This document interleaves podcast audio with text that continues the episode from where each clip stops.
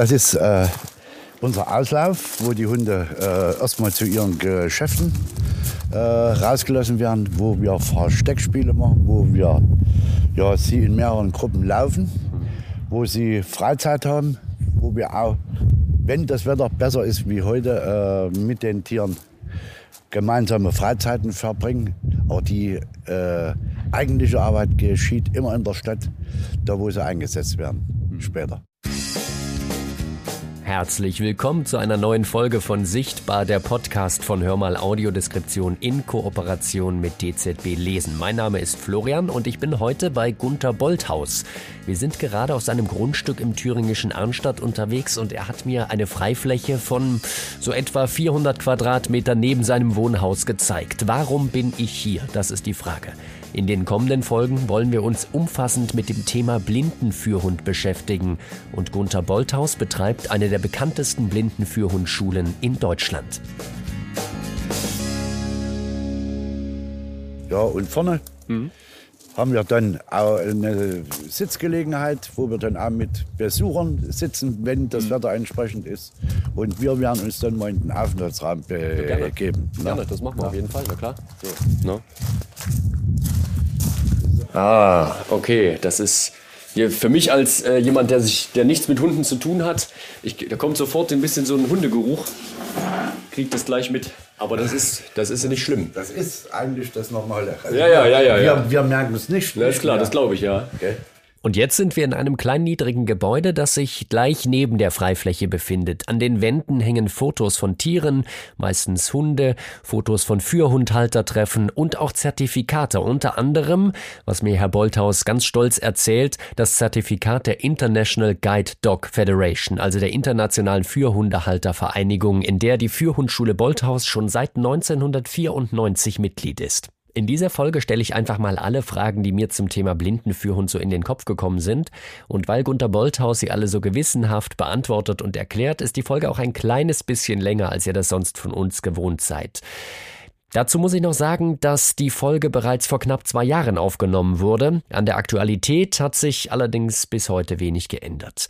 Weil dieses Thema Blindenführhund, glauben wir, doch recht interessant sein könnte und auch so ein umfangreiches Thema ist, haben wir übrigens nicht nur diese Folge vorbereitet, sondern es werden noch zwei weitere thematische Folgen dazukommen. Ich habe mit Gunther Bolthaus noch einen Trainingsgang mit einem Hund gemacht und dann haben wir noch eine Folge mit einem Erfahrungsbericht einer blinden Freundin, die zum ersten Mal einen blinden Hund bekommen hat und uns von ihrem Alltag erzählt. Das alles bekommt ihr natürlich auch in den Shownotes verlinkt und nun geht's direkt ins Gespräch hinein. Viel Spaß! Bei mir ist Gunther Bolthaus aus der Blindenführungsschule Arnstadt, sozusagen der Gründer der Blindenführungsschule Arnstadt. Herr Bolthaus, schön, dass Sie Zeit haben fürs Gespräch. Ja, danke. Äh, oder äh, bitte.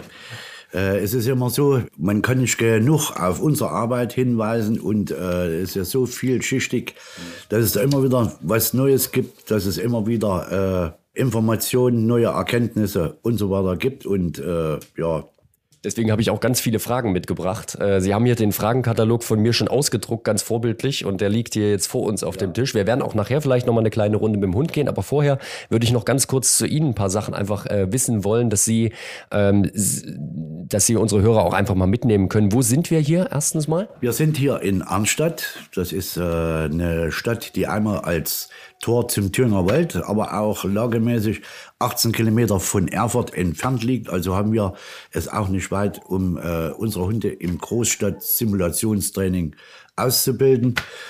Äh, wir gehen auch manchmal äh, in die Wälder. Das ist genauso wichtig, dass die Hunde auch Geländetraining haben. Nicht, dass man an einen runterhängten Ast als Führendhalter hängen bleibt und so weiter und so fort. Wir sind hier am Stadtrand ja, und ich werde versuchen, sämtliche Fragen, die zu meiner Person oder auch zum Führungstraining und so weiter nach bestem Wissen und Vermögen zu beantworten.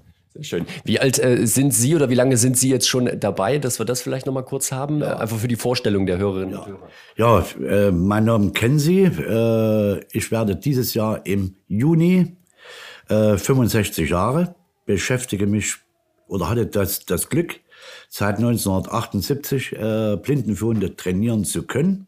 Ich bin auch durch ganz äh, dummen Zufall oder was heißt Zufall, äh, da, dazu gekommen, weil meine Oma erblindete, wo ich 17, 18 war und ein junger Mensch, der keine Ahnung von Blindheit hat, weil kein anderer in der Familie hat Handicap.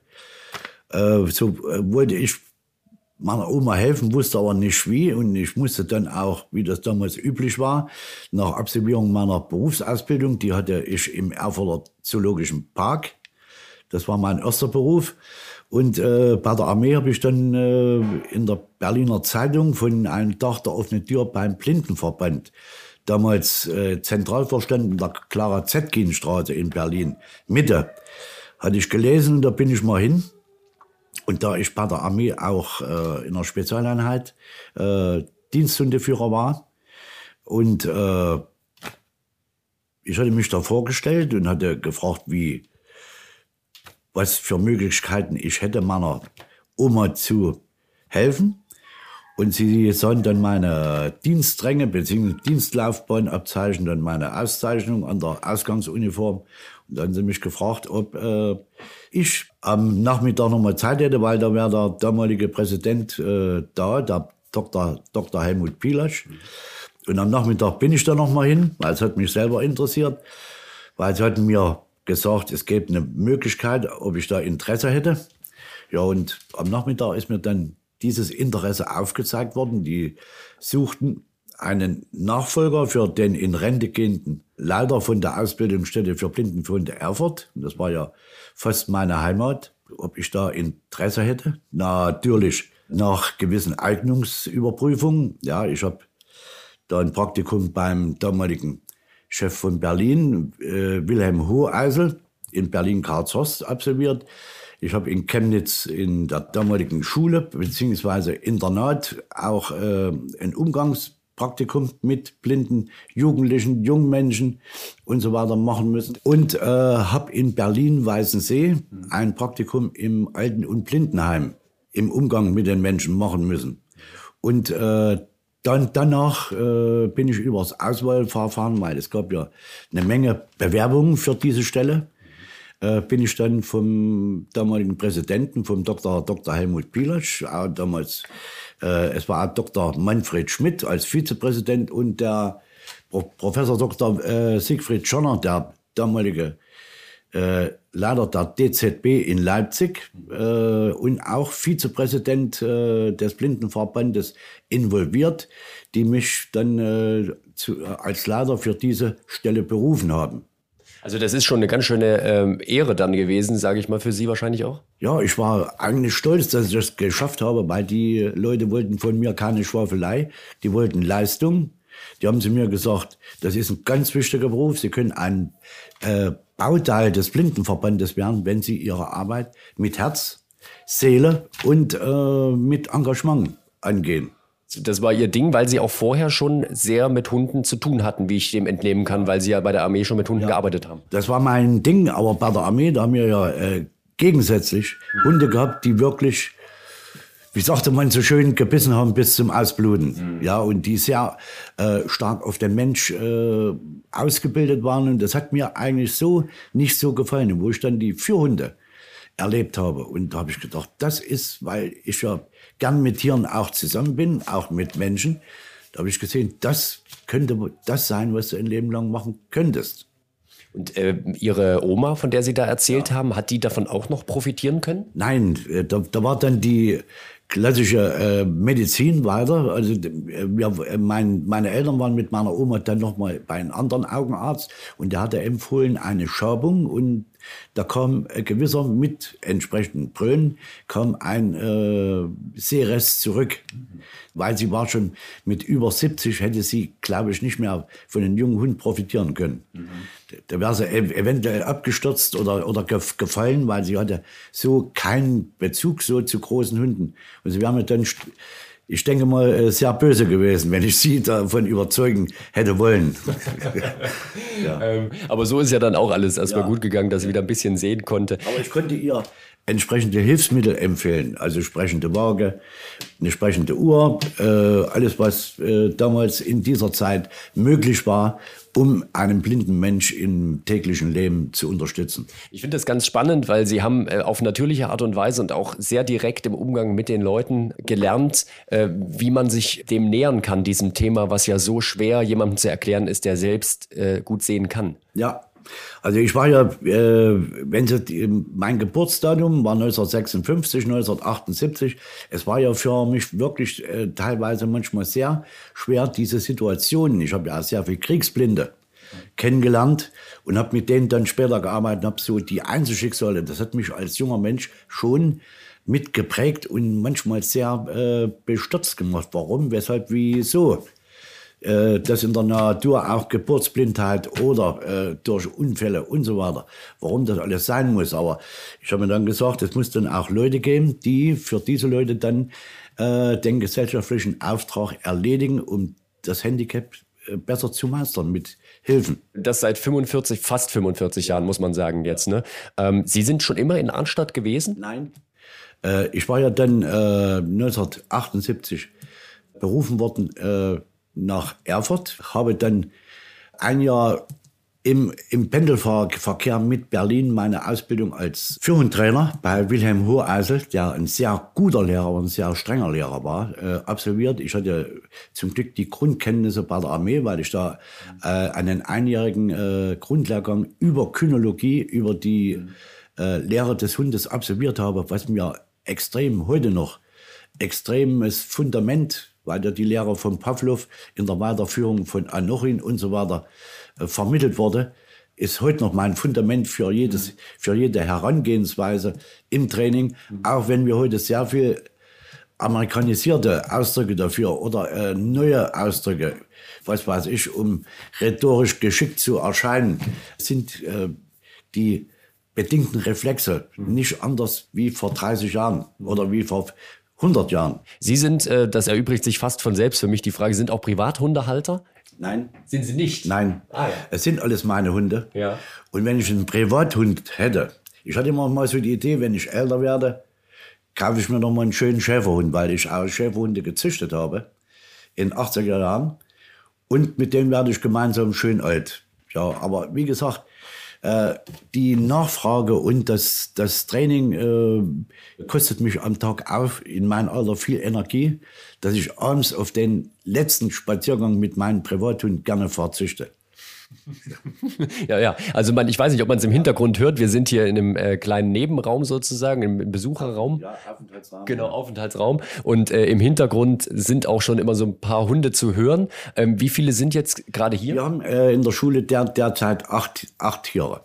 Okay. Und da ist das Blindenführhundgeschirr ist auch mit an der Wand, äh, ja. sehe ich hier direkt drapiert. Äh, da kommen wir auch, glaube ich, nachher nochmal zu. Aber ganz kurz nochmal ein Step zurück zur Geschichte Ihrer Blindenführhundschule, die ja ähm, ich habe das jetzt als Familienbetrieb bezeichnet, bin jetzt aber gar nicht mehr so sicher. Ist das ein Familienbetrieb eigentlich? Eigentlich ein Familienbetrieb. Wissen Sie, meine Schwiegermutter betreut das Büro und ist ansonsten hier ein Mädchen für alles, ja, Kaffee und Gästebetreuung äh, und so weiter und so fort.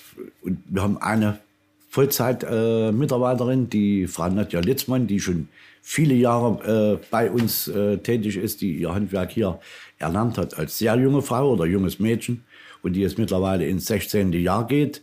Die hat auch, äh, ist zertifizierter O&M-Trainer, wie meine Frau auch, und ist äh, zertifizierte äh, Führungstrainerin nach äh, IGDF-Norm. Genau, O&M noch mal ganz kurz heißt Orientierungs- und Mobilitätstraining, dass wir das noch mal haben. Ja. Da werden wir jetzt häufiger noch drauf kommen. Ja. Äh, IGDF ist äh, diese äh, International Guide Dog Federation. Genau. Ja, zertifiziert. Ja, und äh, wie, wie gesagt, wir haben eigentlich alles. Sie hat selbst, äh, Frau Litzmann selbst, wie meine Frau auch, äh, haben die 250 Hunde eingewiesen in, in ihren Jahren, mhm. ja, und äh, mitgearbeitet. Ich habe die Schule gegründet und ich sage immer, äh, wenn ich alleine geblieben wäre, okay, hätte ich drei, vier Hunde im Jahr gemacht oder fünf. Mehr wäre nicht möglich. So. Und äh, ich habe eine zwölfjährige Tochter, die auch schon sehr viel Geschick im Umgang mit den Hunden, die uns auch schon hier und da mal hilft und die sehr viel, äh, wahrscheinlich genetisch bedingt äh, und im Abschauen von Mama und Papa sehr viel Geschick in dieser Szenerie schon zeigt. Mhm. Ja. Das, das ist eine interessante Frage. Ist das äh, was, was auch ein gewisses Talent erfordert aus Ihrer Sicht, dieser Umgang mit Hunden, oder sind es dann doch eher die Erfahrungswerte? Also ich denke, das ist eine Mischung. Man muss sich darauf einlassen können und man, man muss äh, ja Liebe zum Tier, aber auch den notwendigen Abstand. Wissen Sie, äh, die ersten Jahre habe ich noch mit Magen gekriegt, wenn die Hunde uns verließen in der Schule, die man viele Monate hatte. Und da habe ich mich mal mit einem befreundeten Psychologen, der hat zu mir gesagt, nimm eine Liebe auf Distanz, äh, finde eine Rationalität, sonst, sonst gehst du ein. Und du idealisierst was, was der Hund in dem Moment gar nicht bringen kann. Du idealisierst und hast Hoffnung, die dann zerschellen. Also mach eine Liebe auf Distanz und bekleide und vereinnahme nicht. Bekleide die Tiere. Und dann wirst du Erfolg haben. Und das muss ich sagen, also für mich, ich habe dann die Worte beherzigt, dass ich wie ein normaler Lehrer im Schulbetrieb die Tiere bekleide, hm. nicht idealisiere. Und es hat den Erfolg gebracht über die Jahrzehnte. Hm. Ich will noch mal mit einer äh, ganz zahlenorientierten Frage reinkommen. Wie viele Blindenführhunde haben Sie denn über die Jahre etwa ausgebildet? Also wir haben jetzt, äh, ich sag mal so, meine Frau, die hat mal Chronik gemacht. Äh, ich habe ja viele Kollegen, die äh, mit mir zusammengearbeitet äh, haben, die ich ja ausgebildet habe. Aber insgesamt sind durch meine Hände zweieinhalbtausend Hunde in mein Berufsleben gegangen. Das bedeutet nicht, dass ich die alle trainiert oder, aber ich habe sie mit ausgesucht, habe sie angekauft, habe die als Welpen, habe sie die Patenfamilie betreut, habe die äh, Hunde, weil wir halten bei uns in der Schule eine sozial flexible Ausbildungsmethode hoch das bedeutet, ein Trainer arbeitet an und dass keine Bindung entsteht, sondern nur eine gute soziale Gewöhnung an den Trainer. Und dann sollte er sich binden wollen, wird er, geht er zum nächsten Trainer, dass er sich dann schnell an den äh, blinden Mensch ja. anschließt. Und da haben wir sehr großen Erfolg, weil die Hunde äh, sich ruckzuck, wenn sie merken, das ist einmal den, den ich immer behalten kann, weil er ja bei uns aus dem Rudel rausgelöst wird und muss ja ein neues Rudel bilden. Ja. Und das geht eigentlich relativ schnell. Und wie kriegen Sie das mit bei dem Hund, dass der jetzt dazu tendiert, sich an den einen Trainer zu binden und dann geben Sie den zum nächsten, damit die Bindung das, nicht zu stark wird? Das merken Sie, wenn wir zu, zu dritt im Auslauf sind, wenn die Hunde sich immer auf einen Trainer nur orientieren. Mhm. Ja, wenn sie nur da dahinter stehen und nur mit dem versuchen, äh, Kontakt aufzunehmen, ja. ja, mit Schubsen, mit äh, Anmelden, mit Signalgebung. Ja, und deswegen haben wir auch viele Sonnenbrillen auf, dass wir keinen Augenkontakt mit den Tieren pflegen, weil das hat ein blinder Mensch auch nicht in dem Sinn.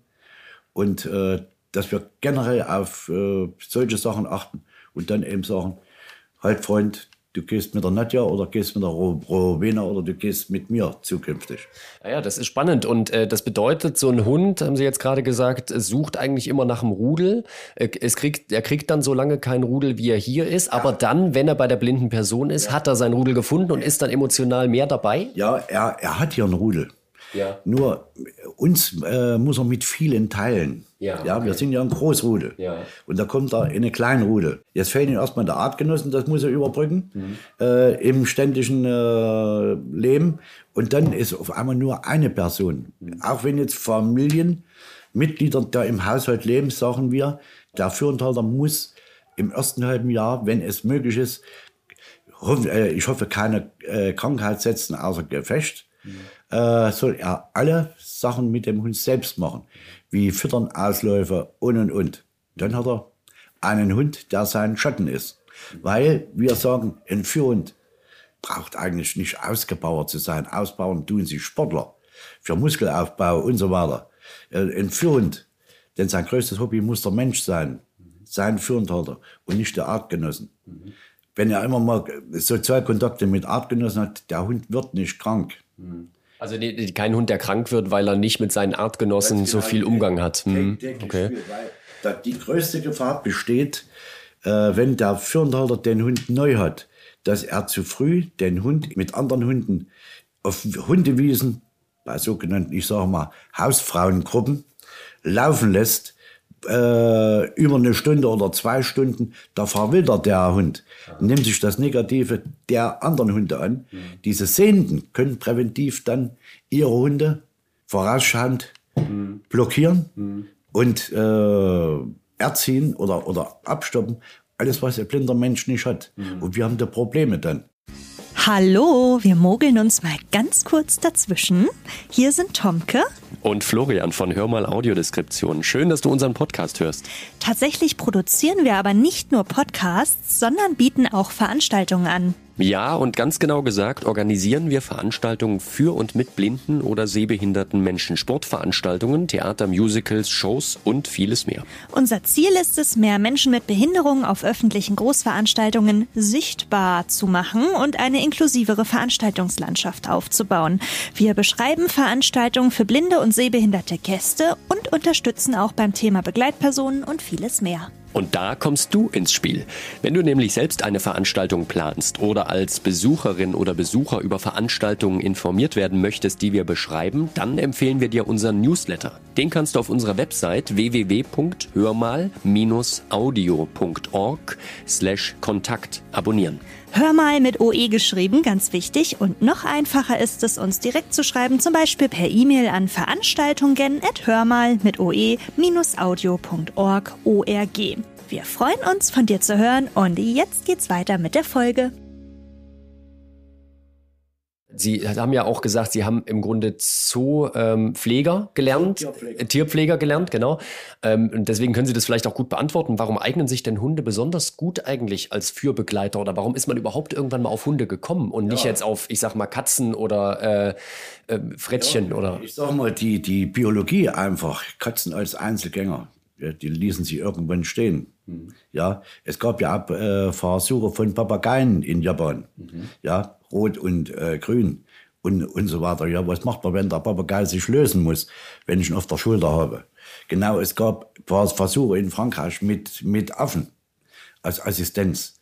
Geht nicht, weil wer soll denn, weil ich weiß nicht, ob Sie wissen, dass der Affe keinen gestörten Schließmuskel hat. Mhm. Da muss gewindelt werden. Mhm. Ja, und so weiter und so fort.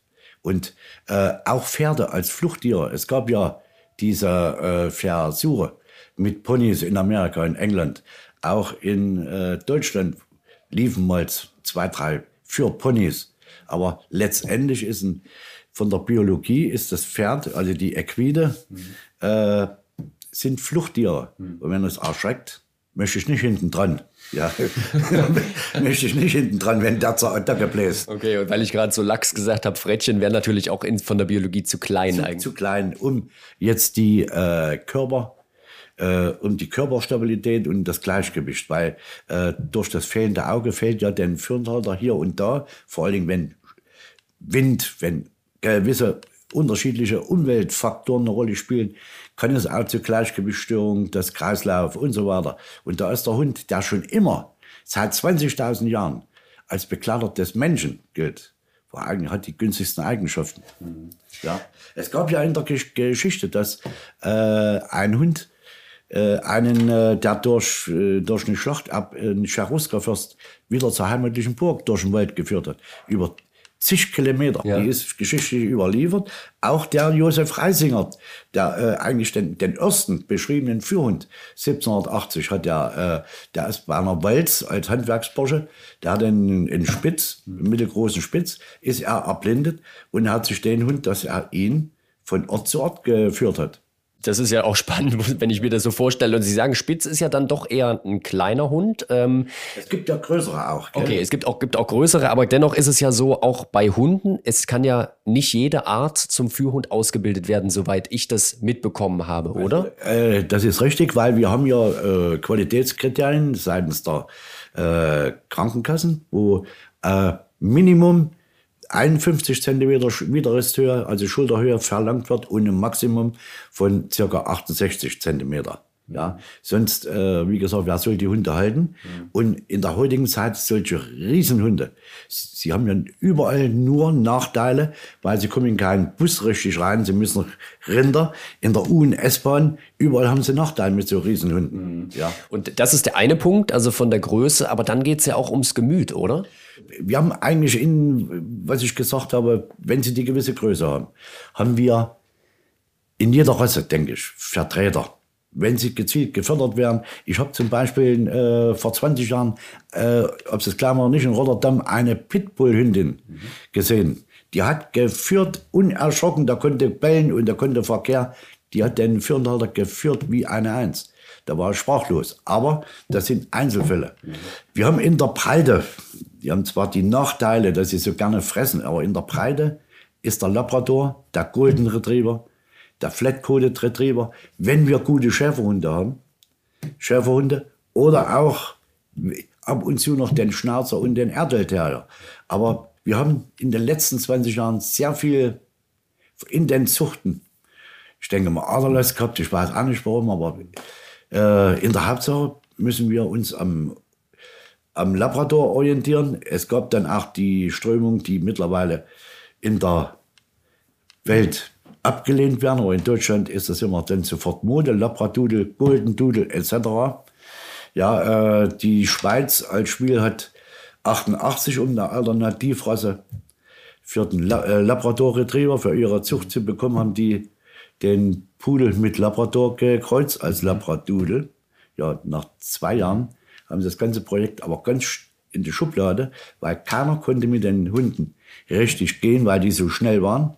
Das war alleine jetzt für die blinden Führhunde hatten die so eine Art gezüchtet. Ja, die wollten eine Alternativrasse, ja. Alternativhund zum Labrador. Ja. Wenn ihr Zuchtprogramm ja. nicht genügend für euer Arbeitsbedarf abwirft, wollten die eine Alternativrasse, ja, zweigleisig.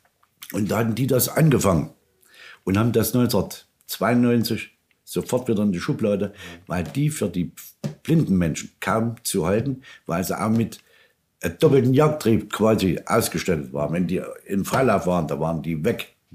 Aber Pudel habe ich jetzt zum Beispiel Pudel schon mal gesehen. Haben wir mittlerweile Zeit.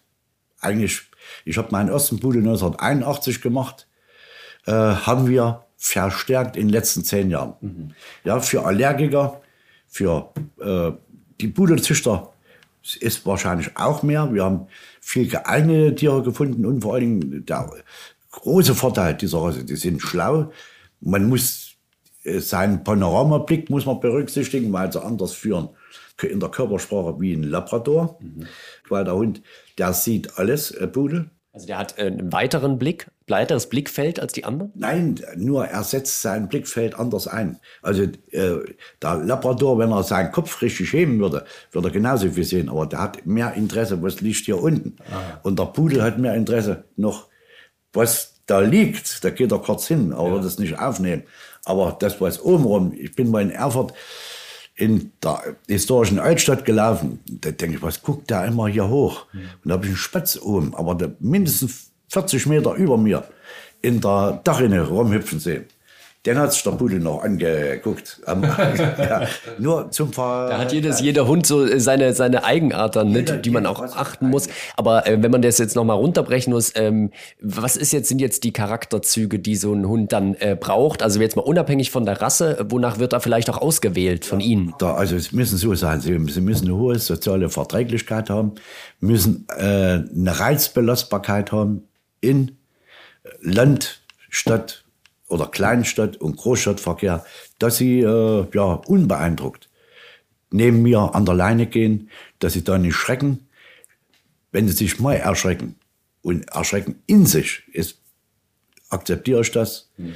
weil das äh, wächst sich aus, wenn sie älter werden und wenn sie im Training, wenn sie ständig damit, aber wenn sie Angst haben und ausbrechen und weg wollen und in eine absolut ver verkrampfen und auch die Rudenhaltung, ja, äh, ich sag mal, wenn die Rute unterm Bauch fast die Herzspitze berührt, da sollte man überlegen, ob das Tier überhaupt für die Ausbildung geeignet ist. Der kann woanders sich ganz anders wieder verhalten, aber die Gefahr, dass der Hund äh, jetzt diese äh, Sachen macht und auch weiter in einer ähnlichen Situation wieder dieses, dieses Verhalten zeigt, da ist mir das Risiko zu groß, dieses Tier äh, überhaupt in der Ausbildung zu nehmen. Mhm. Und die gebe ich dann ab in der, in der Familie, wo so Familienhunde sind. Mhm. Das heißt, Sie, äh, jetzt mal um den Prozess mal äh, zu verstehen, Sie müssen natürlich auch gucken, dass Sie an neue Hunde rankommen. Sie arbeiten bestimmt mit Züchtern zusammen, nehme ich an, also, schon ja, seit vielen Jahren oder ja, wie funktioniert äh, das? Ich habe ja auch viel früher einjährig gekauft. Äh, hatte Welpen, aber aber viel Einjährhunde gekauft. Das mache ich mittlerweile seit 16 Jahren gar nicht mehr. Wir haben äh, ein Welpenaufzuchtprogramm nach den Guidelines der äh, des EGDF, mhm. wo wir auch durch Assessments alle zwei bis drei Jahre überprüft werden, mhm. also dass die Guidelines eingehalten werden. Und wir haben äh, zwischen 10 und 18 Welpen in den Patenfamilien. Mhm. Ich habe äh, Vertragszüchter, mit denen ich schon viele Jahre zusammenarbeite, wo wir auch dann mal Einfluss haben auf die Verpaarung. Wenn ich sage, Mensch, von der Hündin ist jetzt, äh, jetzt in den letzten zwei Jahren perfektes Arbeitsverhalten und und und, nimm doch noch mal die, mach noch mal die Verbauung. Mhm. Ja, und das ist, ich habe der erste Wahl im Wurf. Wir kaufen die Welpen immer in der Mitte. Ich nehme keine dominanten und auch keine ängstlichen Welpen. Mhm. Das sieht man auch schon im äh, Welpenrudel, wo der Weg teilweise hingehen kann. Mhm. Ich betone aber kann. Sie beobachten das dann, äh, ja. während wie, wie das einfach das Verhalten untereinander ja. ist und dann entscheiden Sie ja. nach welchen Kriterien genau welchen Hund Sie nehmen. Einmal, wir, wir legen den Campbellschen Welpentest zugrunde. Das ist einmal, dass wir den Hund, äh, da muss ich von uns hochnehmen lassen und sich entspannt auf den Rücken legen lassen auf den Tisch. Des Weiteren, wir nehmen ihn aus der Mutter weg und den Welpen und tun den mal in den Raum. Und da hören wir, was macht der Hund, wenn er loskreischt und jammert und, und winselt. Dann nehmen wir natürlich nicht. Er soll ruhig sein und soll eventuell die Mutter suchen. Das ist okay aber nicht auf der Stelle sitzen bleiben und kreischen. Mhm. Hilf mir. Mhm. Und äh, der dritte, dass wir den Hund in eine Situation bringen, wo er eine Ausweglösung anbieten soll, als Welpe. Das kann er als Welpe schon. Zum Beispiel, wenn eine Kellertreppe vorhanden ist oder äh, wir setzen ihn, ich habe dann meistens so eine Umrandung und wir setzen ihn da rein und er soll sich aus der befreien. Mhm wie er da geartet ist. Ob er da Alternativen oder ob er sitzen bleibt und schläft. Ist, äh, finde ich, fast ein bisschen kontroverses Thema. Ähm, hatte mich da auch mit anderen Leuten schon mal drüber unterhalten. Es ist ja eine Form von gewisser Selektion, die sie da machen, die sicherlich auf der einen Seite sehr wichtig ist. Auf der anderen ja. Seite kann man auch sagen, ähm, aus, ich sag mal, ich sage jetzt mal aus Tierschutzsicht oder so, ist es vielleicht auch ein bisschen bedenklich. Wie ist da Ihre Haltung dazu? Das gilt auch generell vielleicht für diese Ausbildung. Diese Selektion, die wir machen. Da arbeite ich nicht gegen Tierschutz. Ich suche nur aus dem Wurf, sagen wir, ich nehme jetzt mal ein Beispiel, acht Welpen können nicht acht Welpen für Hunde werden. Ja. Das schafft noch nicht mal der Guide in England. Das schafft noch nicht mal äh, äh, als Spiel, die, die ein sehr durchgezüchtetes Programm haben. Mhm. Oder in äh, die, die Australian mhm. Guide Dog Väter. Wir haben, ich habe die Vergleichszahlen. Äh, England, die Guide Dog die haben einen Bedarf jedes Jahr von äh, 1100 Hunden mhm. oder 1200 Hunden. Äh, ihr Zuchtprogramm, die haben ja auch äh, 120 Hundinnen. Mhm. So, da haben die, äh, die müssen aber trotzdem noch 400 Welpen dazu kaufen jedes Jahr. Mhm. Weil, weil aus so einem Wurf jetzt, Sie hatten gesagt acht, weil ich mal aus Ihrer Erfahrung ein, zwei oder was? Also nee, äh, wie gesagt, Sie können manchmal in den Achterwurf. Ich habe ja selber das, den Versuch mit Labrador mhm. hier äh, da hatte ich äh, einen Neunerwurf und Zweier haben mich bei der Überprüfung überzeugt. Mhm, mh die ich dann in der Patenfamilie gegeben habe. Die anderen Welpen habe ich privat abgegeben. Mhm, mhm. ja. Sie machen das sicherlich mit viel Auge und mit Erfahrung, dass Sie das aussuchen. Und ja. wie geht es dann weiter? Das heißt, Sie sagten Patenfamilie, die, Sie wählen die aus und dann gehen die in die Patenfamilie. Und das sind Patenfamilien, mit denen wir schon seit vielen Jahren. Mhm. Ja, ich mache es meistens so, dass der Schmerz, die hängen ja ein bisschen an den älteren Hund. Mhm. Ich mache es so, dass ich den Welpen unter der, unter der Jacke habe. Mhm. Den Junghund, wenn ich den alten hole. Ja, das, äh, der ein Jahr oder 13 Monate ist, wenn ich den hole, habe ich meistens das Baby dabei, mhm. dass ich die ablenke und dass sie den Hund, den sie mir, den ich mit zurück in die Schule nehme, dass sie den nicht so sehr nachtrauern. Hm. Und das ist aber dann schon auch was, was Ihnen wahrscheinlich auch manchmal nicht so leicht übers Herz geht, oder? Oder sind Sie da jetzt auch mittlerweile in diesem Abstand, was Sie vorhin gesagt haben, eher dazu in der Lage, damit gut umzugehen? Ja, jetzt bei den Patenfamilien, wir kennen uns seit, seit Jahren. Mhm. Äh, wissen Sie, es gibt bestimmt viele, die denken, der Polter ist so ein richtiger Holzklotz oder so. Das ist auch nicht so. Ich will es den Tieren nur mhm. äh, einfacher machen. Mhm. Ich habe schon ein Gefühl und habe eine Emotion meinen Tieren gegenüber mhm. und so weiter. Aber wie gesagt, ich muss, ich, äh, wissen, ich kann das ist ja Ihre Aufgabe. Ja, ist ja meine Arbeit und ich kann jetzt nicht noch kiloweise hier die Tempotaschentücher von in der Patenfamilie mitnehmen, mhm. äh, um da Tränen zu trocknen. Mhm. Ja, also das muss ich dann auch ein bisschen äh, rationaler sehen als wie emotional. Mir ist es auch schon so gegangen, dass ich mit der Polizei mein Eigentum holen musste. Mhm. Weil ich habe gebimmelt, obwohl ich mich rechtzeitig angekündigt habe. Und da kamen in Apolda zwei Blumentöpfe geflogen. Aus der zweiten Etage, wissen Sie? Mhm. Ja. ja, ja, also. Die den Hund nicht rausgeben wollten. Mhm. In so einer Patenfamilie, wie, wie lange ist der da, der Hund dann? Der Hund ist ungefähr äh, zehn bis elf Monate dort. Aha. Ja. Und das ist einfach äh, genau wofür, wenn Sie es mal kurz erklären, da? Da wird der Hund äh, separat an die spätere Aufgabe einmal sozialisiert an das Leben in der Wohnung, mhm. äh, sozialisiert an Artgenossen und einfach an die nicht im Geschwisterrudel, mhm. sondern in äh, Hund-Mensch-Beziehung hm. wird da richtig aufgebaut. Das heißt, so eine, so eine Patenfamilie muss auch einen anderen Hund haben, dass der. Nein. Nee, okay, das geht wirklich nur darum, dass er sozusagen einfach in, in einer ganz normalen Familiensituation sich äh, zurechtfindet. Weil ich hab's schon gehabt, nur ein Beispiel. Hm. Ich hatte eine Patenfamilie in Dresden, der hatte eine schöne Labrador-Hündin gegeben und die holten sich, wo die Hündin vier oder fünf Monate war, holen, ohne mir Bescheid zu sagen, holen die sich einen tschechischen Wolfshund dazu.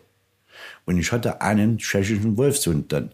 Die Hündin hatte sich so viel Negatives von dem, also was für mich negativ ist, von dem äh, Hund abgeschaut, dass die wunderbare Hund, absolut stabil, äh, charakterlich, mhm. aber ihre äh, abgeschalten Eignung, mhm. der nicht zu lange gebraucht, das abzugewöhnen oder es wäre sofort wieder gekommen, wenn der Hund die Hand ge gewechselt hätte. Mhm. Ja. Verstehe, ja, verstehe. Ähm, wenn Sie dann die aus der Patenfamilie wieder äh, rausgehen, dann geht es äh, bei Ihnen direkter ins Training, nehme ich an. Direkt ins, ins Spezialtraining. Mhm. Wie, wie funktioniert diese Ausbildung dann? Also was, ich sag mal, jetzt das jetzt ganz auszuführen, würde vielleicht zu weit führen. Was sind die Kernelemente? Ja, wir haben ja eine, ja, wir haben ja eine Grundmethodik. Ja, also wie gesagt, wir haben, äh, worauf es ankommt.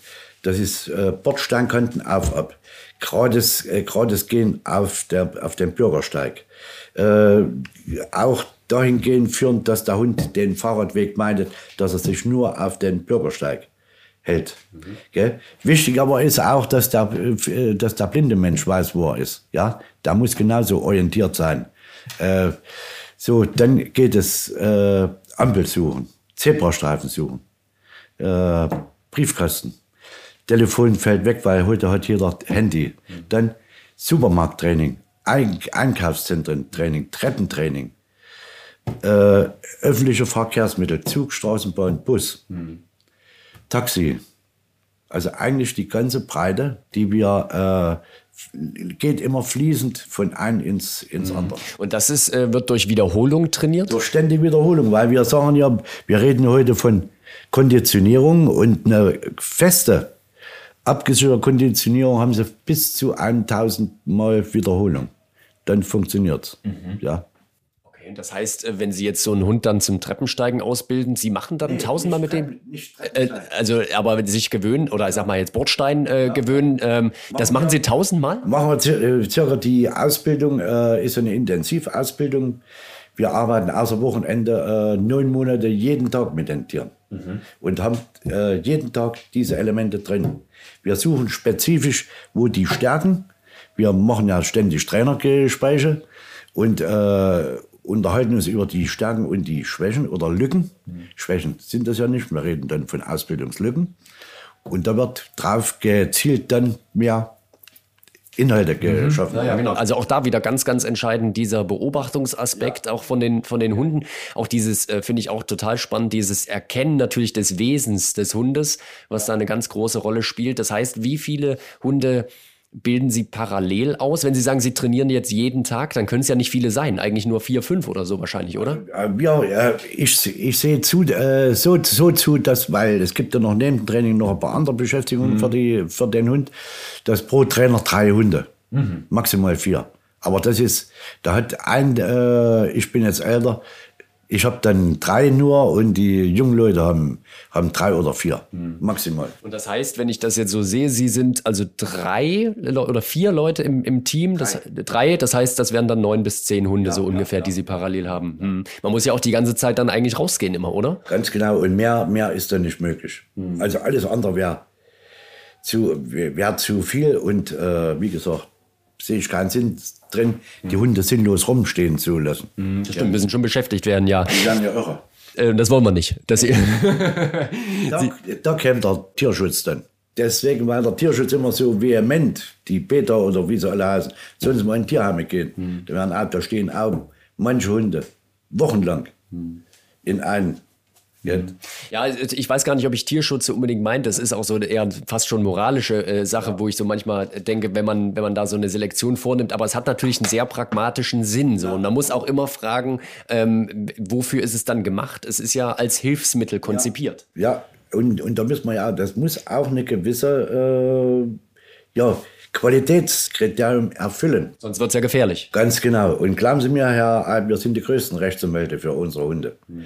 Wenn, wenn ich was mitkriege, dass die Hunde nicht so äh, gehalten und so weiter, ich gebe dann, dann schon meine Empfehlung, ob es sinnvoll ist, weiter dieses Tier bei den Leuten zu lassen. Wir machen alle äh, zwei Jahre Führenthaltertreffen, wo wir die Leute einladen, beziehungsweise wenn wir unterwegs sind, dann äh, besuchen wir einmal die Leute, die drumherum, wenn wir da, wenn der Trainer von uns dann, sagen wir jetzt, sagen wir in Frankfurt am Main ist, mhm. da gucken wir einmal, wo, was in Biberach, wie es baden und wie es da läuft, mhm. wie die Hunde aussehen. Mhm. Wie kommen denn überhaupt die äh, Leute auf Sie zu? Sie sagten ja schon, die sind in ganz Deutschland, teilweise sogar international unterwegs. Ja, das ist eigentlich Mundreklame. Also ich habe zwar jetzt auch eine, eine Homepage, aber ich war, glaube einer der letzten Schulen, die eine hatte, weil ich immer hat mich meine Frau überzeugt, dass wir die brauchen. Und äh, sonst habe ich mein Leben lang von äh, Mundreklame gelebt. Was sagen die Leute über Sie? Ich denke, ja, da ist manchmal kauzig oder beziehungsweise mit allen Ecken und Kanten. Aber er sagt immer das, was er meint. Und äh, ich habe Leute, beziehungsweise die, den fünften Hund, ich musste nie überlegen, was ich gesagt habe. Ich habe dann immer dasselbe gesagt. Das glaube ich, werden sie über mich sagen. Ja, und das ist auch ab und zu mal lustig, dass ich aber nicht nur das Thema äh, für Hund habe, dass ich kein direkter Fachidiot bin.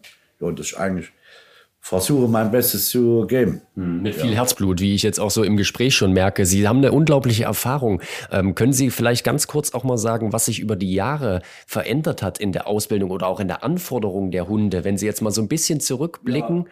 Also wie gesagt, es, es war früher aus der heutigen Sicht war es leichter, den, den Hund, weil das Spektrum, was auf das Tier mal später zukam, war viel niedriger. Also vom Niveau. Ich will nicht sagen, dass das Niveau damals schlecht war, aber es waren andere. Wir haben heute mehr, mehr Autos. Wir haben mehr Menschen. Mhm. Und dann, was ich, ich sage, verfünffacht hat, die Artgenossen und die teilweise auch falsch gehalten werden. Da kommen Leute mit ihrem Hund, lassen noch den Hund an uns in die Beine. Ich will mal sehen, wenn man sagt, müssen Sie den Hund in meinen Hund reinlassen. Na, ich will mal sehen, ob ihr reagiert. Ja, also. Ach, das, das sagen die manchmal dann? Das sagen die noch, das sage ich. Sie nehmen ja, wenn Sie hinterm Lenkrad sitzen, fahren Sie mir auch ins Auto gucken. Äh, ob ich noch ausweichen kann. Ob ich noch ausweichen kann. Ja. ja. Das ist extrem hoch geworden, diese, äh, wie gesagt. Und da sollen die Hunde noch sauber reagieren können, beziehungsweise die werden von links und rechts extrem angebellt. Mhm. Äh, das ist wie Spießrutenlauf. Mhm. Ja? Das, müssen, das muss man. Das fällt mir sowieso auf. Also, dass das immer mehr, äh, also Hunde bellen für mich ja. sowieso viel. Ich bin nun kein Hundehalter, ich habe wenig Erfahrung. Ähm, das gilt für Blinden für Hunde explizit nicht. Ich ja. bin unglaublich fasziniert, mit welcher Ruhe diese ja. Hunde agieren. Äh, das ist wie ein Spießrutenlauf. Das ist wie, als wenn ich laufe und mich äh, attackiert ein Mensch aggressiv. Mhm. mhm. Ja, und das soll ich noch äh, normal meine Handlung. Mhm. Also gehe ich auch in, normalerweise in, vom Art Erhaltungstrieb mhm. gehe ich in Abwehrhaltung. Mhm. Und die Leute sind teilweise die, die führen in meinen Augen dümmer geworden. Mhm. Ja. Und da ist es schon so, dass sie dann, wenn wir jetzt mal das Beispiel mit den Bällen, äh, dass sie das aber auch ganz bewusst ja trainieren müssen auf eine gewisse Art und Weise, ja, oder? Oder ja. noch viel mehr sogar? Ja, müssen noch viel mehr, dass die Hunde äh, neutral bleiben. Mhm.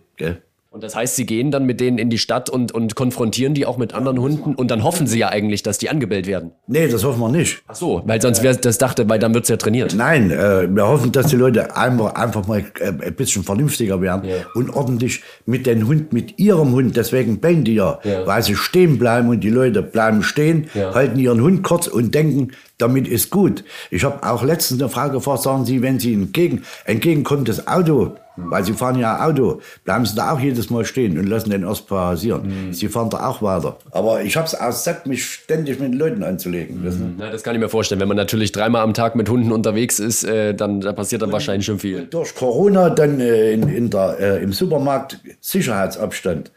Mhm. Ja, da äh, habe ich gesagt, wir sollen meinen Hund Sicherheitsabstand halten.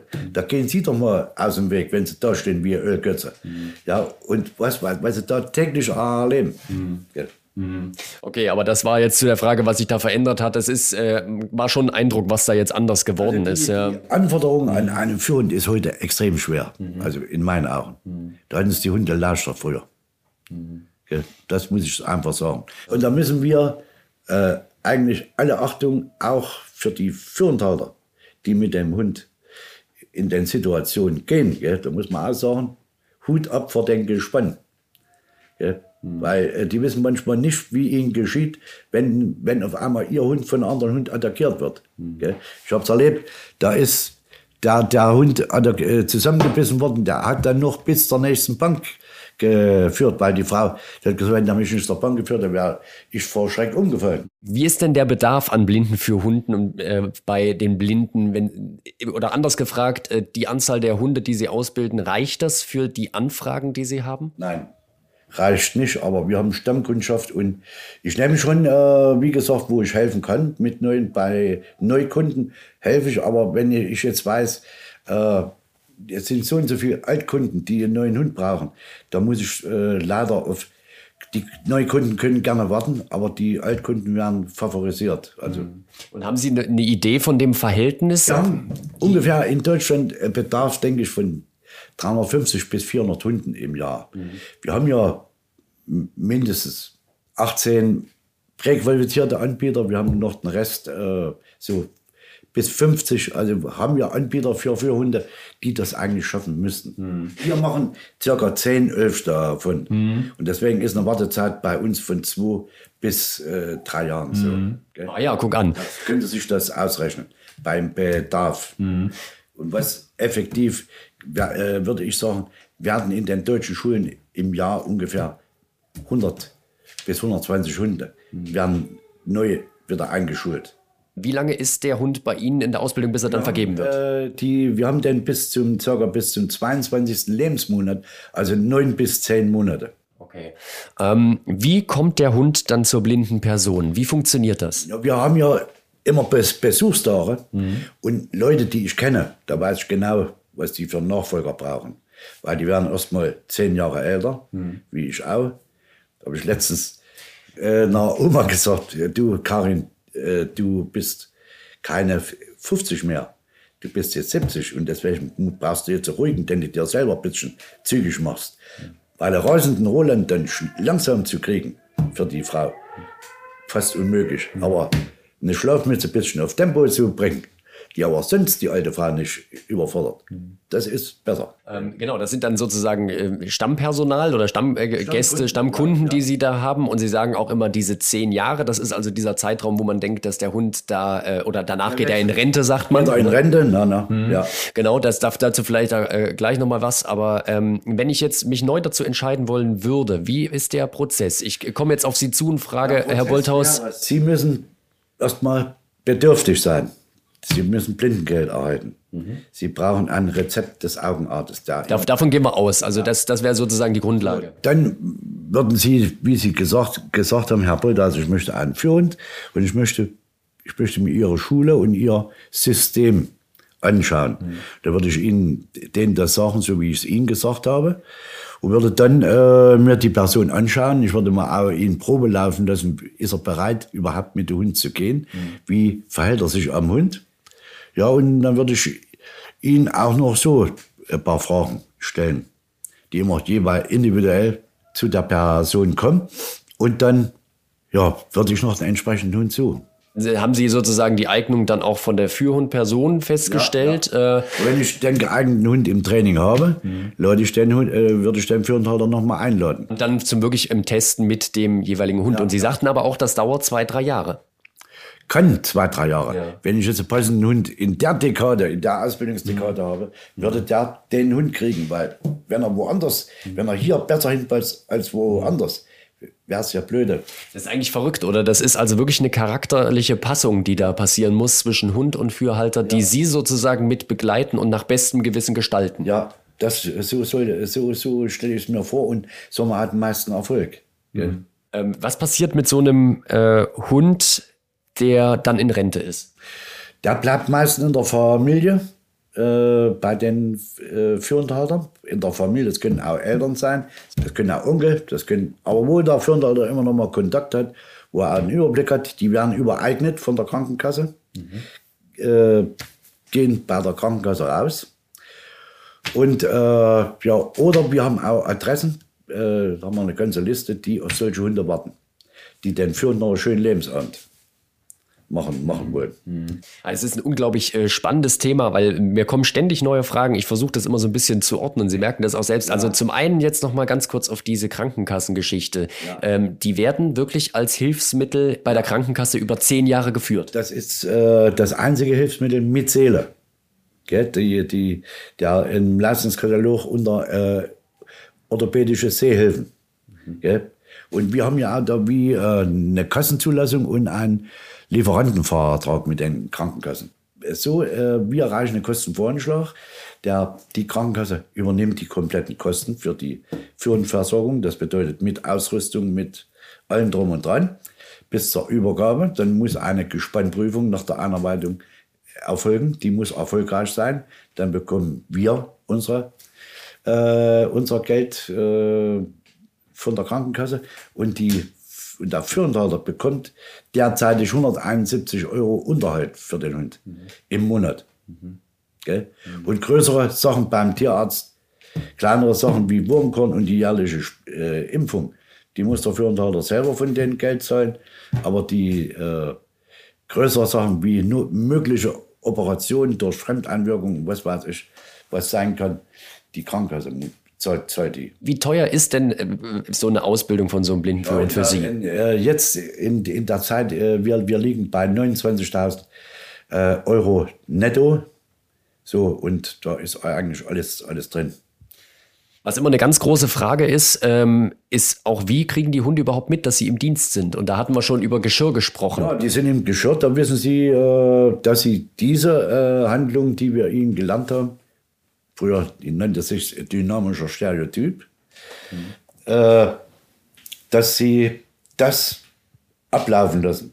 Neben der Leine Halsband ist das Handgeschirr die Verbindung zum blinden Mensch, weil dahin mhm. über das Handgeschirr gibt der Hund die Signale, die für den Blinden wichtig sind. Mhm. Ja? Die welche jetzt genau sein können? Jetzt mal für ja, mich als. Stehen bleiben an der Bordsteinkante. Mhm. Äh, hinführen zur Ampel. Mhm. Äh, umgehen eines Bodenhindernisses ja, und so weiter mhm. alles. Wie, wie funktioniert das, ähm, wenn Sie dann einen Hund abgegeben haben? Wie ist dann der, der Kontakt? Ähm, ist es so, dass Sie nach einer Woche sich dann meinetwegen erkundigen und anrufen und sagen, und wie ist es jetzt? Oder sind Sie tatsächlich so die ersten zwei, drei Tage dann da? Oder? Also wir sind ja 14 Tage bei den, bei den Leuten. Ja. Wir, wir führen die zusammen, machen das ganze Arbeitsspektrum, äh, arbeiten wir ab im Training, äh, stehen Rede und Antwort zu sämtlichen äh, möglichen Fragen äh, der Führendhalter über ihren neuen Hund oder über, ihr, über ihren zukünftigen Hund. Und äh, man sieht dann schon, wie ich schon gesagt habe, mhm.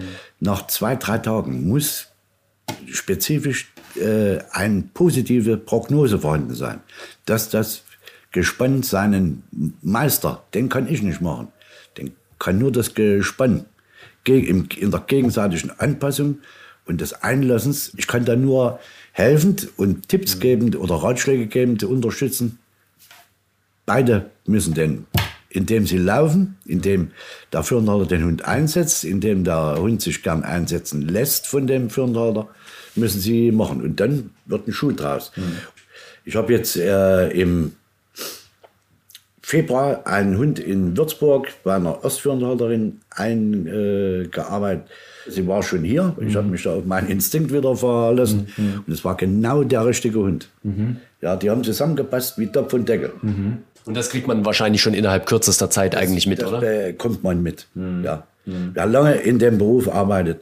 Und man sollte auch keine, wie ich sag mal, sozusagen eine Zwangsehe herbeiführen. Mhm. So, so ehrlich müsste man sein. Da sagst du, ich habe mich getäuscht, du musst nur auf anderen warten und äh, wir äh, probieren das noch einmal neu. Lieber ein Ende mit Schrecken als ein Schrecken ohne Ende. Mhm. Und man soll sich nicht quälen. Eine Partnerschaft muss Spaß machen. Das macht schon irgendwie Sinn. Äh, wie oft kommt es denn dann trotzdem vor, dass Leute sich bei Ihnen nochmal melden und sagen, Herr Bolthaus, ich glaube, wir haben da doch irgendwie nicht die richtige Partnerschaft gefunden?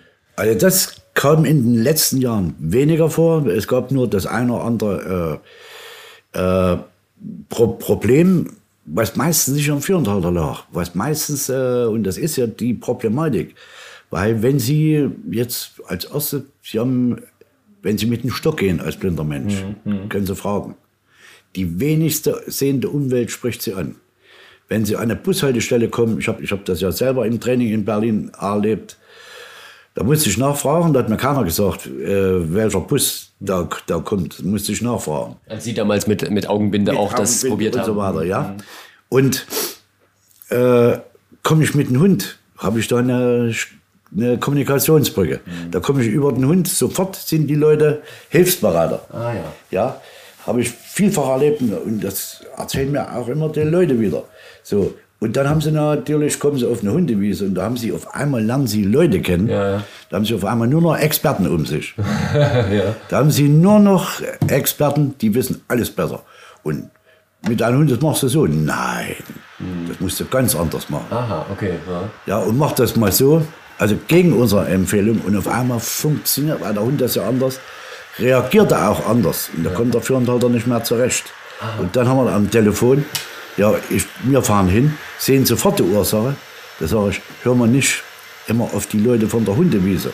Und letztendlich sage ich, sind dann mir äh, auch in der Gewährleistung, sind mir die Hände gebunden, wenn ständig auf andere gehört wird. Mhm. Dann müssen die dann aktiv werden. Mhm. Ist ein interessantes Dreigespann dann im Endeffekt. Ne? Ja. Zum einen der Hund, der Halter und auch der Trainer dann. Ja. Äh Ganz wichtig ist, das will ich hier nochmal betonen, die Schule muss als Ansprechpartner bleiben. Mhm. Das ist klar.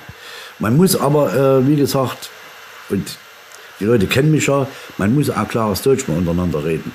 Gell? Weil äh, äh, ich habe ja so und so viele Leute äh, eingeschult und das hat eigentlich immer hingehauen. Ich bin jetzt kein lieber Gott oder kein Herr, Herrgott.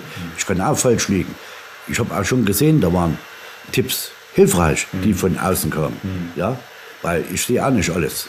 Wenn ich was positiv sehe, was von außen kommt, bin ich der Letzte, der das einfach unter den Tisch fegt, sagt, nee, du musst das jetzt immer, wenn das äh, wenn das jetzt die Variante besser ist mhm. und der Führendhalter und Hund können gut damit umgehen, mhm.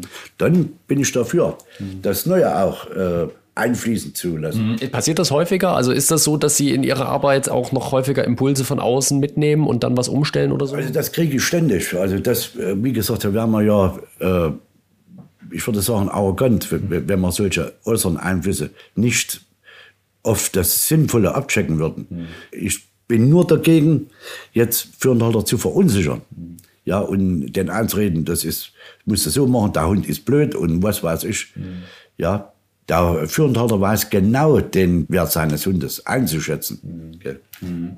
Wir hatten schon drüber gesprochen, wie Sie den Hunden zum Beispiel beibringen, dass sie äh, an sich an das Geschirr gewöhnen. Das ist was, das hatten wir ganz zu Beginn, was sehr nach Pavlov eigentlich für mich klingt, oder? Ja, gut, das ist diese Konditionierung nach Pavlov, ja. äh, die, die so funktioniert, dass das mit einer Art Bonus immer belohnt wird. Ja. Ne? Wenn das richtig gemacht wird, wird es belohnt. Wird es belohnt und wenn Ruhe, ich meine, wir, nehmen, wir sind ja nicht so, dass wir den, den Hund, den wir in die Schule holen, sofort irgendwelchen Ausbildungsprozessen unterwerfen. Mhm. Wir lassen den Hund hier erstmal ankommen, äh, lassen uns zeigen und lesen den Hund ja, wo sind seine Stärken, wo sind seine Schwächen? Und dann fangen wir an.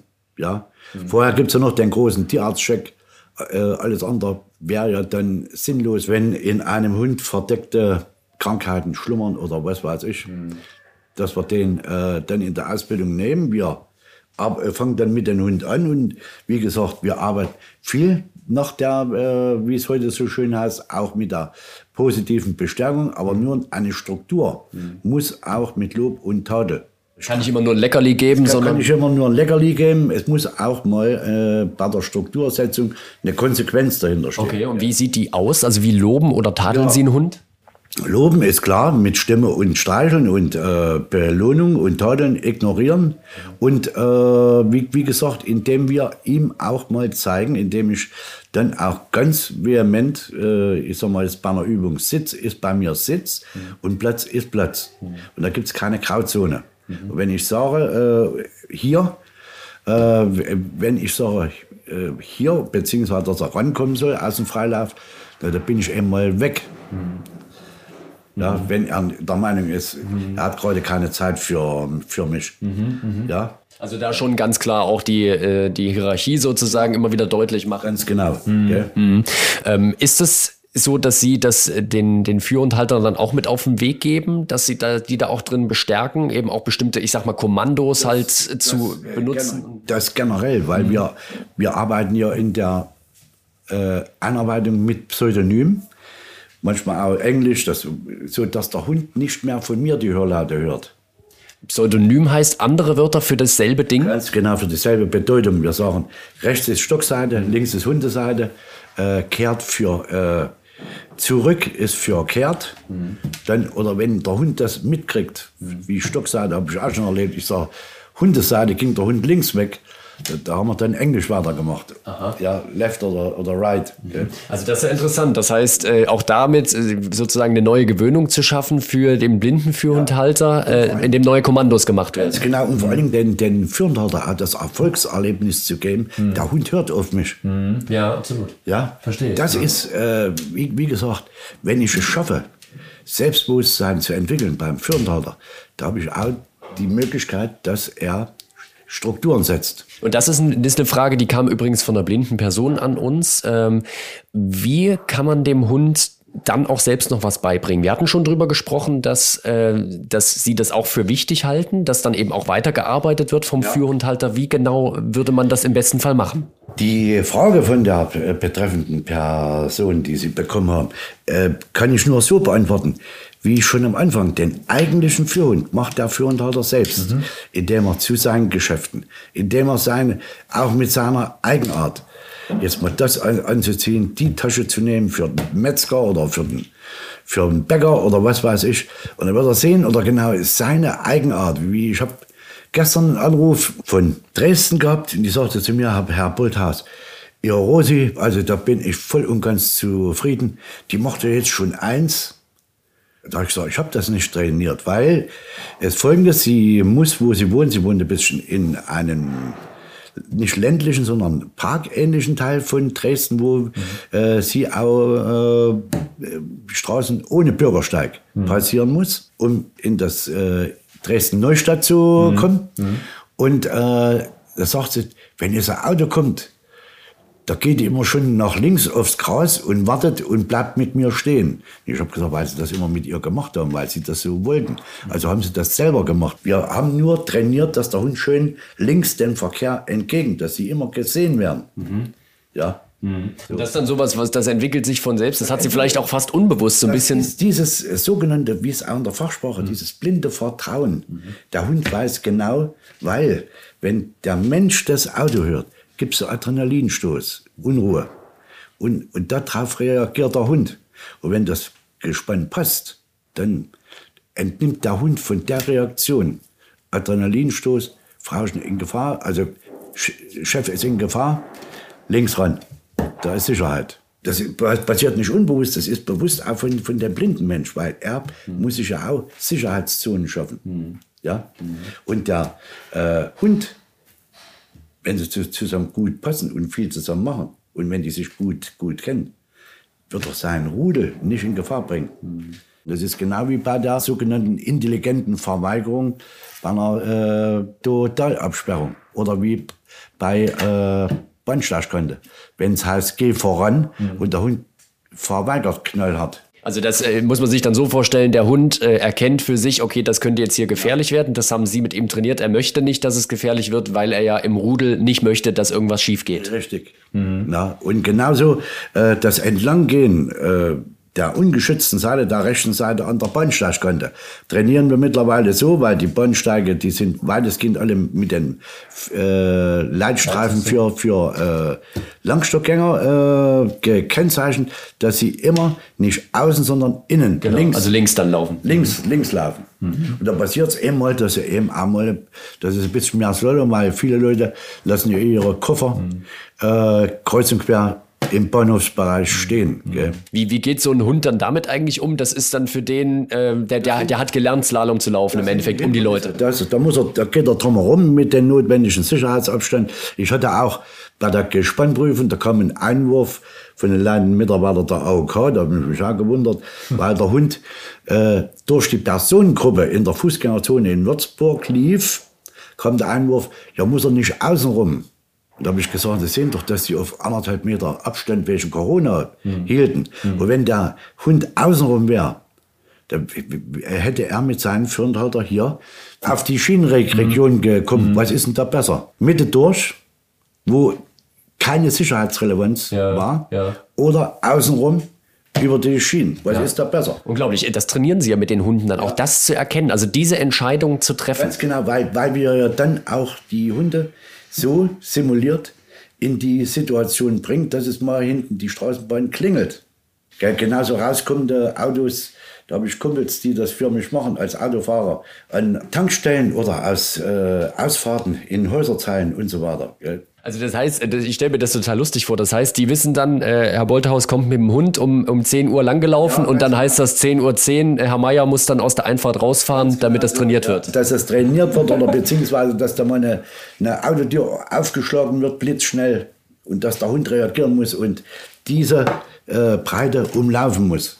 Das ist ja eine total authentische Situation. Das ist ja eigentlich ist total einleuchtend. Ja. Ja, ja, ja, ja, ja. Und ist es dann aber eigentlich, äh, kann man ganz plakativ sagen, eher das Belohnungssystem, mit dem man dann bestimmte Gewohnheiten beim Hund noch fördern kann, wenn man das für richtig hält? In einem auf Maß natürlich? Auf, auf, jeden Fall. Man kann es bestärken äh, mit Belohnung. Das muss aber in, in meinen Augen auch einen guten Kontakt zeichne ich aus, dass ich jedes Mal mit Futter bestechen muss, mhm. sondern ein guter Kontakt steht, äh, wie er meine Körpernähe, also meine Streicheleinheiten genießt und wie er meine Worte genießt. Mhm. Ja, mhm. denke ich. Also es kann nicht sein, ich habe auch Fälle erlebt in, der, in, in meiner Laufbahn, da waren die Leckerlis alle, da haben die nicht mehr gearbeitet. Also eine gute Mischung können wir jetzt sagen aus äh, verschiedenen Belohnungsaspekten. Genau, ja, ja. Mhm. Aber auch das Vertrauen, das nehme ich auch mit. Einfach wenn das Team passt, dass sich Sachen vielleicht auch von ganz alleine entwickeln. Einfach ob der Intelligenz der Hunde. Das ist klar, gell? weil die Hunde sind gute Beobachter. Mhm. Und wir reden ja, da, da habe ich noch, noch nicht, wir reden ja von Gewöhnung. Mhm. Erweiterter Gewöhnung, vollzogener Gewöhnung. Die kann bis drei, vier Monate und dann beginnt die Bindungsphase. Und die Bindungsphase, die dauert bis zum achten, neunten, zehnten Monat, wenn ich den Hund neu habe.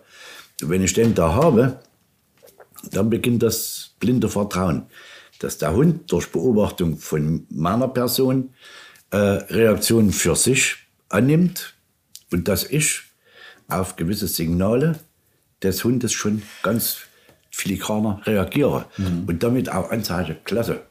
Und ein unglaubliches Vertrauen. Jetzt verstehe ich das auch erstmal, äh, wieso mir eine blinde Person sagte, äh, mein Hund würde eine sehende Person nicht führen. Also selbst wenn's, wenn der Hund im Führgeschirr ist, ja. ne? Warum soll der Hund dann die Frau führen? Die sieht's ja. Mhm. Das kriegt, kriegt der Hund mit. Also der Hund weiß, ich, ich sag mal, äh, respektive in meinen Augen, abstrakt gesehen, nicht, was blind ist. Nur diese, diese über Monate erlernten oder anderen Verhaltensweisen äh, in der Körpersprache, im Verhaltensprofil des blinden Menschen. Daraus entnimmt er, dass so vieles ganz anders ist wie bei anderen Herrschen oder Frauchen und so weiter. Und daraus wird dann das gute Gespann und das das sogenannte blinde Vertrauen. Das ist für mich wirklich eine neue Erkenntnis, weil ich immer dachte, äh, man legt dem Hund das Führgeschirr an und dann läuft der sozusagen. Aber ja. das funktioniert nicht, ja. Wissen Sie, ich habe viele Hunde aus dem Sporthundebereich gehabt früher. Da hatte ein Freund, der hatte sich einen Arm gebrochen und ein anderer Freund, der hatte gesagt, ich kenne deinen Hund, ich mache für dich die Prüfung. Der sich einen Arm gebrochen hätte. Mhm. Wer damals aber ohne Probleme zu den Bezirksmeisterschaften gekommen. Der andere Freund, der mit der Hündin, obwohl er mit der gearbeitet hat, ist gerade so durch die Prüfung gekommen. Mhm. Aber gerade so. Das ist nochmal so ein, so ein Aspekt, äh, diese Prüfungsgeschichten. Sie sagten schon, da ist auch jemand von der AOK dann mit dabei. Was, was, was, was wird da gemacht? Ja, da wird ein, ein Anforderungskatalog äh, ist da erstellt worden und danach wird der Anforderungskatalog abgearbeitet. Und Sie laufen mit nebenbei und gucken. Ach so, Sie laufen dann nicht mit. Äh, weil äh, es laufen schon genug mit. Es gibt ja noch einen Gespannprüfer. Ah, okay. Es gibt einen Gespannprüfer, der ist bestellt von der Krankenkasse. Das können ja manchmal zwei sein. Das ist dann noch ein Hundesachverständiger. Weiß ich auch nicht warum. Mhm. Weil äh, wir sind ja genügend. Äh, also ich sag mal, ich will keinen Kollegen unterstellen, dass er nicht sich den Kopf macht, dass er die mhm. ordentliche Hunde auf die Straße stellt. Mhm.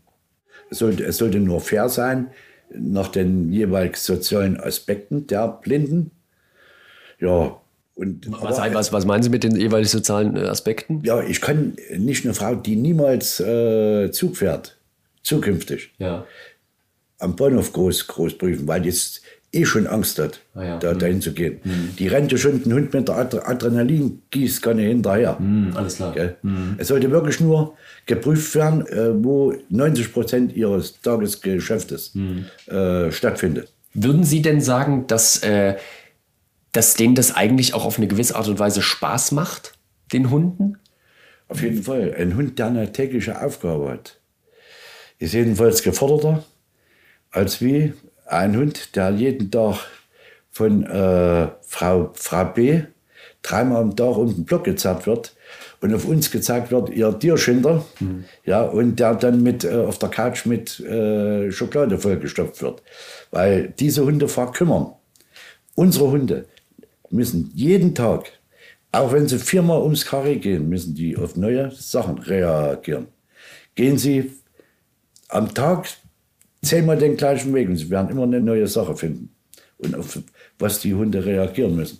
Ist das dann, äh, wie, wie, wenn man jetzt sich in so einen Hund hineinversetzt, weil ich nochmal ähm, auf diesen Veranstaltungsaspekt kurz hinaus will, ähm, ist das so, dass der Hund jetzt zum Beispiel eine Lautstärke von einem Fußballstadion, ich sag mal, erträgt zugunsten des, ich sag mal, Familienklimas oder stört den das dann einfach gar nicht mehr? Also ich, ich würde sagen, die erste Formulierung, die Sie ge gebracht haben, die würde ich damit eigentlich hat, äh, ein Führhund in einem Fußballstadion bei den Geräuschpegel nichts verloren. Oder Sie müssten den so, dass er wirklich von drei Seiten schallgeschützt liegt, mhm. äh, gebe ich Ihnen da vollkommen recht. In, aber er, er erträgt es wegen dem Familienklima.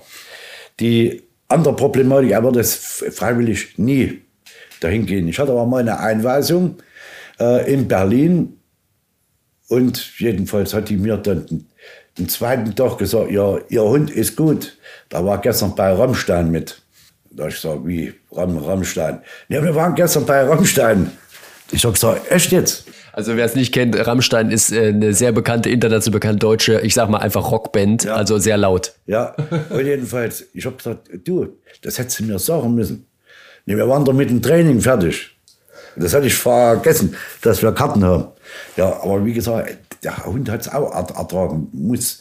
Ich habe nächsten Tag beim Training nichts Nachteiliges äh, festgestellt, weil wir ja in Steglitz trainiert haben. Ich, ich habe nichts festgestellt, dass hm.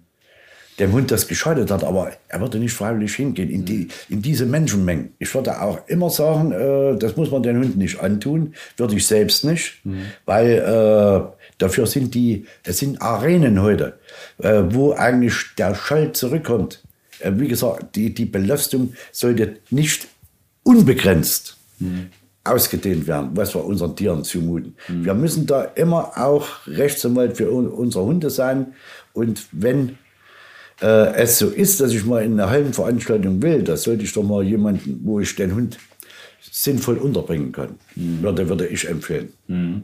Jetzt gibt es trotzdem noch äh, die Diskussion, ähm, dass es ja dann ähm, trotzdem Leute gibt, die wollen oder können auch den Hund vielleicht nicht abgeben, ja. wollen dann ganz in der Veranstaltung. Und es ist ja manchmal auch eine Diskussion, ob man überhaupt mit einem Hund rein darf zu öffentlichen Veranstaltungen. Das ist so eine, ich glaube, ein bisschen gesetzliche Grauzone. Ja, ich glaube, die, die durch die Inklusion äh, ist das so, dass äh, ich habe sehr viel Führendhalter, die auf ihr Recht pochen. Ich gehe mit meinem Hund überall hin. Mhm. Weil es ja ein Hilfsmittel ist, Weil offiziell. Ein Hilfsmittel ist und die kommen auch rein. Nur ich hatte einen Fall in Bamberg, in, wo die Orgel losging in der Kirche, da hat der Hund losgeholt, weil das war wirklich mhm. extrem.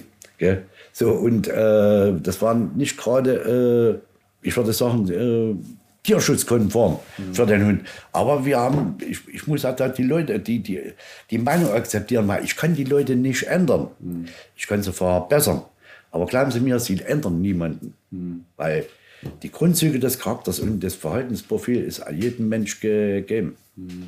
Irgendwann will ich auch mal in Ruhestand, dass mich mit dem ganzen Kram nicht mehr beschäftigt. Das ist jetzt das ist ein schöner Bogen, den Sie da jetzt äh, geschlossen haben. Wie sieht denn dann Ihr Ruhestand aus? Was ist denn jetzt so die Vorstellung bei Ihnen aktuell? Ja, wie gesagt, ich wäre ja 65 Jahre dieses Jahr.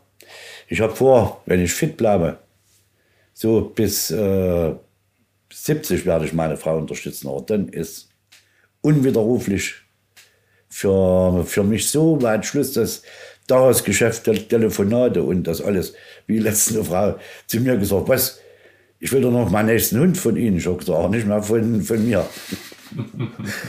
und wo ich gesagt habe, ich gehe dann mal in Ruhestand. Und wie, wie meine Frau jetzt die Schule weiterführen wird, hm das ist, äh, muss ich an meine Frage respektieren, äh, ob sie das so in der Form, dass wir, oder ob sie nur noch zwei Hunde macht, weil sie hat ja weil, weil es, ich muss mal so sagen, wer diese Arbeit intensiv lebt, mhm. gibt auch sehr viel Freizeit auf. Es ist uns nicht gelungen, jemals zusammen Urlaub zu machen und, und äh, jedenfalls Wochenende. Wir leben mit unseren Hunden, wir sind Standby man kann die auch nicht einfach, das sind ja jetzt, wenn jetzt, wie viele sind jetzt hier gerade in dem Nebenraum? Vier? Acht, acht Hunde, ja. Ähm, klar, kann man nicht einfach mal irgendwie dann äh, nee. auf die Nachbarn verteilen. Nee, nee. Gell? Mhm. Und vor, vor allen Dingen, irgendwann, äh, ich respektiere den Wunsch meiner Frau auch, und dass sie auch mal äh, vielleicht noch mal was anderes machen will im Leben. Mhm. Oder ihr Leben andere, andere Inhalte geben. Hm. Ja, Sie haben äh, Ihr Leben aber dem Hund gewidmet und man kann eigentlich sagen, auch dem blinden Menschen. Dem blinden Mensch, also ja. beidseitig. Ich mache das heute immer noch, noch gern, egal was jemand denkt. Ich habe zwar nicht mehr dieses reißende Feuer, weil ich nicht mehr so schnell laufen kann, aber ich mache es heute noch genauso wie am Anfang genauso gern. Und ich glaube auch die Erfahrung ist es äh, bei Ihnen über so viele Jahre, dass Sie einfach einen Blick entwickelt haben für ja. die Zusammenführung auch von Mensch und Hund, was ja ganz wichtig ist, äh, damit alle einfach mehr davon haben. Also das ist ja. irgendwie sehr, sehr bewusst geworden, glaube ich. Ja. ja. Mhm. Äh, meine letzte Frage, die ist jetzt fast ein bisschen plump, muss ich ehrlich sagen, muss ich jetzt zugeben an dieser Stelle. Ähm, aber trotzdem will ich sie nochmal gestellt haben. Wenn Sie jetzt persönlich ein Hund wären, welche Rasse wären Sie dann und warum? Darf ich eine ketzerische Antwort? Können Sie machen. Ja. Da würde ich gerne ein schwarz-grauer deutscher Schäferhund sein. Und warum? Ja, Da hatte ich früher immer freie Bahn auf der Straße, weil der ein bisschen wolfsähnlich war. Und der schwarz-graue äh, Schäferhund, da hatten die Leute von Haus aus Respekt mit den Stehohren und so weiter. Da hat keiner gelockt oder äh, darf ich den mal streicheln. Da hatte ich immer meine Ruhe auf der Straße als Trainer. Deswegen. Und damit endet diese erste Folge zum Thema Blindenführhund bei Sichtbar, der Podcast in Kooperation mit DZB Lesen. Herzlichen Dank an Gunter Bolthaus für das lange und aufschlussreiche Gespräch. Wir sind nach dem Gespräch noch eine Übungsrunde mit einer Pudeldame namens Ada gegangen und wie das gelaufen ist, erfahrt ihr in der kommenden Podcast-Folge. Sichtbar der Podcast wird von Hörmal Audiodeskription produziert und wir freuen uns immer über eure Rückmeldungen, Feedback, Anregungen oder was euch sonst noch so beim Hören unserer Folgen einfällt. Schreibt es uns gern an sichtbar.hörmal mit oe geschrieben minus audio.org. Und natürlich freuen wir uns auch immer, wenn ihr unseren Podcast abonniert, uns weiterempfehlt und oder eine Bewertung da lasst. Macht's gut und bis zur nächsten Folge.